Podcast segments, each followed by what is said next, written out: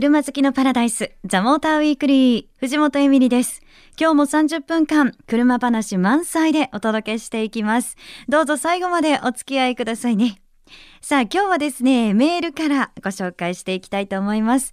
初メールの方、ラジオネーム横浜ジミーさんです。ありがとうございます。えー、藤本さんこんばんは。え某地方テレビ番組で藤本さんを見てました。えその藤本さんの声をラジオで見つけた時は運命を感じました。毎週聞いてますよというありがとうございます。えさて藤本さんは何がきっかけで車が好きになりましたか？というね質問をいただきました。これ難しいなと思ったんですけど、あの、私、車が好きになったのは、本当にもうずっとずっと昔、子供の頃、あの、父の影響が大きかったんじゃないかなって思います。あの、休日になるとドライブにね、家族で出かけてて、その時あの、父の車がトヨタのランドクルーザーの70だったんですけど、あの、弟と一緒にこう、ゴロゴロなんかしながら、ずっとこう、休日は車に乗って過ごしていたので、なんか車がすごく身近にあったんですよね。で大人になってからそういうこと改めて思い出したんですけどこうやっぱり休日車に乗っているとなんか落ち着くというかもしかしたら SUV 好きなのもその子供の頃の思い出っていうのがすごく影響してるのかもしれないなと思って。なのでこう家族でねこう出かけた時とかお子さんなんかがあのねずっと後ろに座っていてもやっぱ大人になった時ああそういえばあの頃なんか家族でこんな車で出かけたななんていうのをねあの思い出すんじゃないかななんていうふうに思いました。で最近になって大人になってからはあの漫画でもね やっぱり車好きがすごくねこうその心が大きくなったなって思うんですけどイニシャル D だったりとかねおなじみですけどあと湾岸ミッドナイトだったりとかそんなのを読んでああ車いいよなって漫画から来たのもありました。シャコタンブギはねちょっと女性の私にはねなんかナンパのお話であんまり身近ではなかったんですけど なんか車の漫画っていうのも今も実は読み返してニヤニヤしたりしてるんですけど「湾岸ミッドナイト」なんかは読んだ最初の頃はもう難しくてわからなかったの。でもこの番組の DJ をして、えーとまあ、何年か経ってあなるほどこれってこういうことだったんだって少しずつなんか分かるようになってきて嬉しかったりします。はい、えー、皆さんもねなんかこう車が好きになったきっかけなんだろうな。いやなんか俺はこんなだったな。私はこんなだったな。そんなメッセージもお待ちしています。ぜひ送ってくださいね。藤本エミリがお送りしているザ・モーターウィークリー。さて、ここからの時間はこの方とお届けしていきたいと思います。え久々の登場になります。この番組のご意見番、オートプルーブ編集員の松本春彦さんです。よろしくお願いします。はい、よろしくお願いします。さあ、松本さん。いよいよ始まりましたね。始まりましたね。はい、何のことかと言いますと、もちろん、東京モーターショー。そうですね。はい。あのー、その東京モーターショーをですね、今日は松本さんとお話ししていきたいなと思うんですけれども、あの、今回で第44回。ということで、はい、あの2年ぶりにね開催されるんですよね。うん、そうなんですよ、うん、やっぱり何だかんだって言いましてねあの日本のこうイベントの中でやっぱり最大のイベントなんですよね。はいはい。あのまあ100万人近くの人が入るわけですからね東京東京だけで。はい。なんかそういうのを聞くと、うん、ね、その本当にもう言われすぎている若者の車離れって、うん、なんか嘘なんじゃないの？って私思っちゃうんですけど。まあただねやっぱり15年ぐらい前ですか、うん、その日本の自動車産業のねピークって言われる頃はなんとこう200万人超えるような人が入ってたんですよね。そうだったんですそうなんですよ。ですからまあそれに比べるとね、そのまあ一時はもっとあのリーマンショックの頃なんかはやっぱり観客の人もかなり減ってですね、はい、まあやっぱり自動車メーカーもちょっと危機感を持ったんじゃないでしょうかね。うん、でまあ今はこう少しね回復傾向で外国のショーなんかと大体同じぐらいの人数かなとその100万人弱ぐらいの人が集まるっていうのはね。はい、はいそっかまあでもね、うんといってもやっぱりその東京モーターショー楽しみにしていたっていう人たちもすごくたくさんいらっしゃるわけで。ええそうですよね。はいで。その2年ぶりに開催されて、まあ、今年のテーマは「きっとあなたの心が走り出す」というそうですね。テーマはいだというふうに聞いてますけど、まあ、いいまいちちょっとよくわかわかりづらいんですけどね。そんなこと言って でもちょっとこうワクワクするテーマじゃないですか？なんそかね。うですね。うんでまああの実際にですね自動車メーカーも日本の自動車メーカーはもちろんのことあの海外からもまあやっぱり少し増えてまして、はいあまあ商用車も含めると35メーカーぐらいですから、まああの以前に比べるとかなりね盛り上がりつつまたまた再び盛り上がりつつあるかなと思ってるんですけどもね。うんはい。あのねそんな中で、その東京モーターショーあのまあ各メーカーさんがこう、いろんなね、うん思いを込めて、うんあのコンセプトカーだったりとか、うんシャン車だったりとか出してると思うんですけど、これどんな思いが今回詰まってるんですかね？ねそこがねうんやっぱり、あのちょっと我々が思ったのとなんか違うような気もするんですけどね。そうなんですか？そう。あのまあやっぱり世界的なこう自動車の流れっていうのがあるじゃないですか。はい。だからそれに対してやっぱりちょっとに日本の自動車メーカーはこう内向きかなっていうね、うん。あのまあ日本の国内のことを一生懸命見てるんでしょうけどね。ううん。んあの先週ねこの番組ではフランクフルトモーターショーをちょっとやったんですけど、うん。うん。その時はあの EV だったりとか、PHEV だったりとか、まあ、そういうものは結構ある出てきたよねっていうお話だった、東京モーターショーはどうなんですかね？ねあのだから私もねあの始まる前はね あのそういうのとか、はい。まあインターネットとつながるとかね自動運転オンパレードかなと思ってたんですけど、うん。まあそうでもないようですね。うん。うん。そうでもない、はいうん。となると、うん、まあやっぱりあの最初にちょっと言いましたように一生懸命こう日本のねあの若者にアピールしようっていうのがやっぱりメインテーマかなっていう気はするんですよね。あのな本心本心はね。じゃあ若い人たちにも、うん。その車の面白さ楽しさを知ってもらおうっていうような思いがあるんじゃないかと。ううんんなるほど。あのそういう中でね、まあ、やっぱりそれをこう象徴するような車もあると思うんですけど、ええええ。松本さんこう気になっているというかありますか？まあそうですね。あの一つはですねあのちょっと衝撃を受けたのがですね、あの松本さん衝撃を受けたの？そんなに衝撃を受けることないじゃないですか松本さん。いやいやいやいやあのやっぱりね長年こういろんなコンセプトが出てますけども、はい。もうこうここまで徹底したっていうのはちょっとすあのすごいなと思ったのがですね、ええ。そのに日産のあのテアトルなんだっけ？衝撃受けたのに覚えてないんですか？えっとテアトロ 4days です。そうですね。はいこれはうん。どういう車なんですか、うん。説明するのがきっと難しいかもなかなかねあの一言では難しいんですけどもそのこれから車の免許を取るような世代の若者向けの車なんですけどもね。はい。その軽自動車サイズで EV なんですけれども要するに今までのね車若者のためにねかっこいいとかそのよく走るとかね。あのそういうの一切否定してるんですよね。うん。うん、だから今あのそのネットで育った世代はい。もう生まれた時からそのスマホとかねあのモバイルを持ってるような世代にはあのそういうのは必要ないとかっこいい車とか。きもう切り捨てたというか潔く。そう。はい、うん。でじゃあスマホ。そうなんですよ。だからもうそのスマホがねその車じゃなくてスマホがもうその生活の最もこう中心にいるという世代に向けた、うん。まあ車ですよね。コンセプトカーですよね。うーん。あちょっとあの見るとね、うん。本当びっくりすると思いますそうなんですよよね。ね何もないんですよね。そう。だから、その未来の形っていうのがその若い人たちに向けた車っていうのが、ああいう形で出てきたんだなっていううん。のにだ私もびっくりしました。だからその、まあハードウェアっていうよりはねその SNS とかね、うん。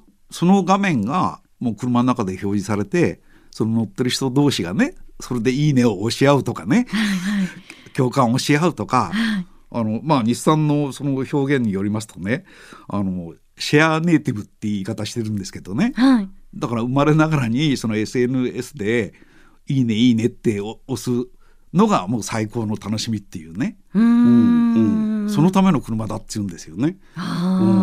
なんかそこもまあすごく ちょっとこうねあの極端な感じも少ししますけど、うん、でもそういうコンセプトカーっていうのもね、うん、面白いですよね。ねまあだからコンセプトカーっていうとねやっぱりそのデザインがかっこいいとか、走りそうだとかそういうのを一生懸命アピールしてたのが今までのね常識ですけども、はい、まあ、今回のそれをね180度変えちゃったっていう気はしますよね。ああ、うん、なるほどな、うん、いや私もあの気になったのがあのダイハツの乗り降りっていうコンセプトカーでしたけど、うん、あれもそのこれからの日本の高齢化社会になるって言われてて、はい、そう高齢化社会に向けて、その名の通りこう乗り降りを追求した、まあそうですね、ね、車を出すとか、そういうのもすごく興味深いなって思いました。そうですね。あれもまあ軽自動車はほら相当なあの普及率でしょ？でやっぱりこう10年後を考えるとまあ一つああいう形はあるのかなっていうね。もう単なるコンセプトじゃなくてね。本当にもうそういう車が支持されるんじゃないのかなっていう気もね、うん、しなくもないですよね。うん、うん、そうですね。うん、あの最後に、はい、まああのもちろん今までねあのお話ししてもらったことのまとめになるかもしれないんですけど、うん、松本さんが東京モーターショーを楽しむ、はい、じゃこういうところこういう楽しみ方がいいよっていう楽しみ方ってあります？そうですね。まあ一つはねコンセプトカーっていうのは、はい、まあ基本的に5年後とかねまあ10年先ぐらいをまあイメージして作った車ですよね。だからそれがね本当にその見る人にとってそのピンとくるかどうか、うん、単なる絵空事でね現実的じゃないなと思うのかあ本当にそうなるんじゃないのかなって思うのかね。やっぱりそういうあの自分の感覚をね車に対する感覚が、うん、あのその実際のコンセプトカーとか見ながら確認できるっていうかな、うん、うん、そういうところじゃないですかね楽しみのは。うん、えそれはこうなんだろう養っていくような感じだったりあ今こういう車がこれから必要なのかなとか、まあそのじ自分の求めてる車とそのコンセプトカーとねなんかその方向が合ってるのか、はい、あ全然違うわと思うのかそういうの改めて分かると思うんですよね。自分のその趣味っていうか、うん、思考がね。うん、なるほどなるほど、うん、そっか。いやいやちょっと今ね最後真面目なお話でしっかり締めていただきました。私は絶対にあのコンパニオンのお姉さんっていうと思ってたんですけどね。予想に反して。それはねちょっと別の賞がまたありありますんでね。そうなんですか、ね、えその別の賞っていうのは？って聞きたくなっちゃいますよね、それは東京オートサロンっていうね 有名なサロンあのショーがありました、ね、わかりました。やっぱプロはそういうお話だそうです。はい、ということでこの時間は東京モーターショーについて、えー、オートプルーブ編集部松本春彦さん来ていただきました。松本さんありがとうございました、はい、どうも失礼しました。藤本エミリのウィークエンドチェッカー。さあ今回はこんなお得な情報を見つけてきました。川崎横浜で BMW 正規ディーラーを展開しているニコル BMW では11月3日、ニコルオーナーズデイ2015を日産スタジアム中央広場で開催します。毎年秋の恒例となりました、このイベント。今回はニコル BMW が7度目の全国 BMW 最優秀ディーラー賞を受賞した記念として開催されるんです。当日は i8 をはじめ BMW の最新モデルの展示や当日限定のパーツやアクセサリーのスペシャルセール、大抽選会など企画が満載です。えキッズコーナーもありますので、ご家族みんなで楽しめるイベントです。時間は午前11時から午後4時まで。ザ・モーターウィークリーの公開収録も実施します。皆さん、ぜひ遊びに来てくださいね。藤本エミリがお送りしているザ・モーターウィークリー。さて、ここからはザ・モーターウィークリーエコスタディです。最新のエコカーについてお届けします。え取り上げるのは今年ビッグマイナーチェンジを受けた三菱アウトランダー PHEV。自分で充電する車としてすっかり有名になりましたアウトランダー PHEV ですが、新型ではどんな風に進化したのか、毎回テーマを変えて紹介しています。え今回は現在開催中の東京モーターショー。その三菱ブースに私お邪魔してきました。ドライビングビヨンド。SUV と電気の力で一歩先へをテーマにした三菱ブースの見どころを紹介します。はいということで私は今東京モーターショー2015三菱自動車のブースに来ています、えー、三菱自動車は今回ドライビングビヨンド SUV と電気の力で一歩先へをテーマに開催されていますがえー、まずはこちらの方にお話を伺いたいと思います。三菱自動車広報部の村田さんです。よろしくお願いします。よろしくお願いします。村田さん、もう本当にパッと入ってきて SUV 展示されていますけれども、えー、今回どんな風なブースになっているのか教えていただけますか？三菱自動車では SUV と電気の力で一歩先をテーマとして SUV と電気自動車を組み合わせたコンセプトカー三菱 EX コンセプトを出展しています。それ以外市販車では三菱自動車ベースのプラグインハイブリッド車新型アウトランダー PHEV などラリー車を含め合計14台を出展しております。PHEV のシャシーモデルの展示や PHEV の技術解説さらに電動車両ならではの新しい価値つまり、えー、駆動用バッテリーに蓄えた電気を家庭やオフィスに供給したりアウトドアでの給電シーンなどを通じて電動車両は止まっている時でも役に立つということを分かりやすく紹介しています。はい、本当にあのカットモデルがねあったりしてすごくわかりやすいなというふうに思うんですけれどもあのこのブースで皆さんにお伝えしたいことはズバリ何でしょうか？